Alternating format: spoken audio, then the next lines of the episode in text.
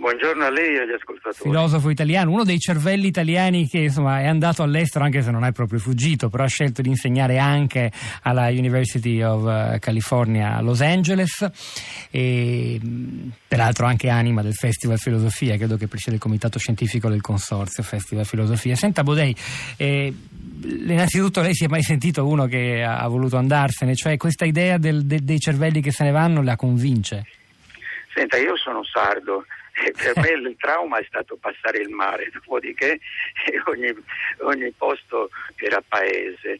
E io sono stato, ho fatto il conto, più di 15 anni all'estero, forse, forse 18, e non sono andato via eh, come, dire, come migrante, sono andato via proprio per, per il piacere eh, di conoscere altri mondi e di poter comparare l'Italia vista da questi mondi diversi.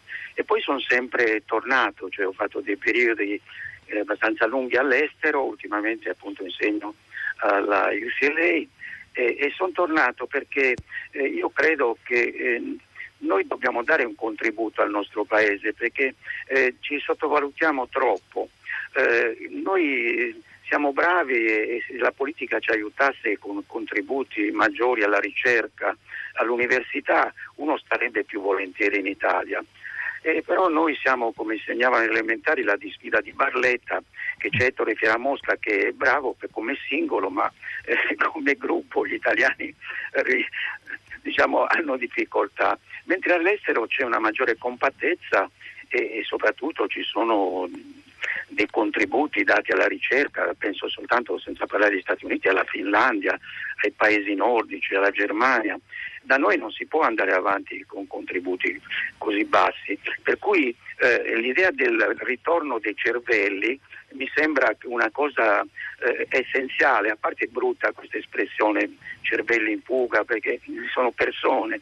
E quindi farli tornare, però inserirli in, una, in, un contesto in cui siano valorizzati. C'è stato un periodo in cui eh, sì, c'era il ritorno dei cervelli, c'erano dei professori, miei colleghi americani, che sono tornati in Italia e si sono visti degli stipendi ridicoli non solo rispetto a quelli americani, ma li facevano diventare professori associati all'inizio della carriera, per cui non conveniva, non si mantenevano neppure attraverso i soldi che gli davano stando all'estero, in albergo o comunque in un'abitazione, mangiando, eccetera.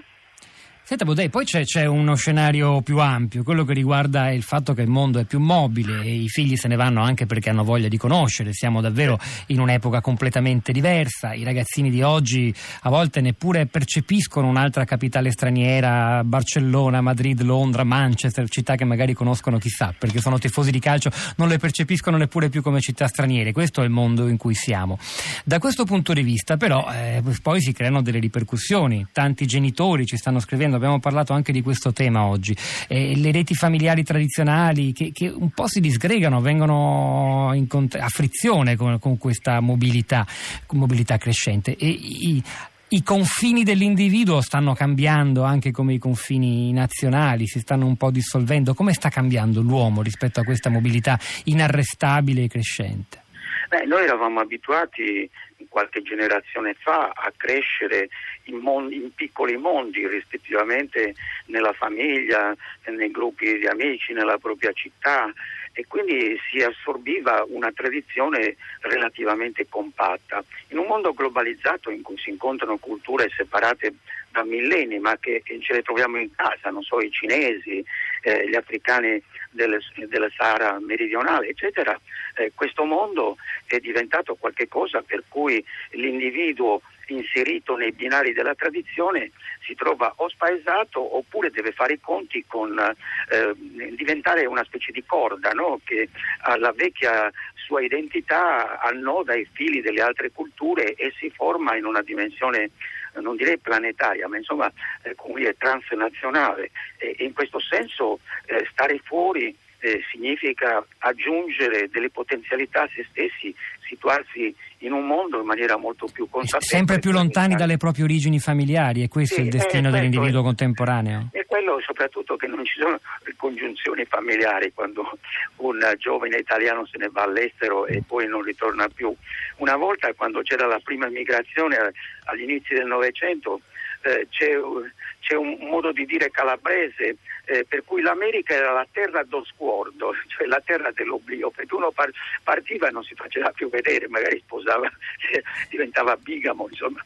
E comunque le congiunzioni familiari, eh, le, le, i nidi vuoti delle famiglie, quando uno va fuori, evidentemente in Italia, se ho letto i giornali di stamattina, a cui immagino vi riferite anche, mi sono 260 mila. Sì, sì, questo è il numero italiani. da cui siamo partiti. Certo, eh. Bodeico, Fernanda commenta con un messaggio quanto abbiamo detto sin qui, ma perché però in nome della globalizzazione dobbiamo rinunciare ad affetti e tanto altro? E questa è una domanda che rimane aperta.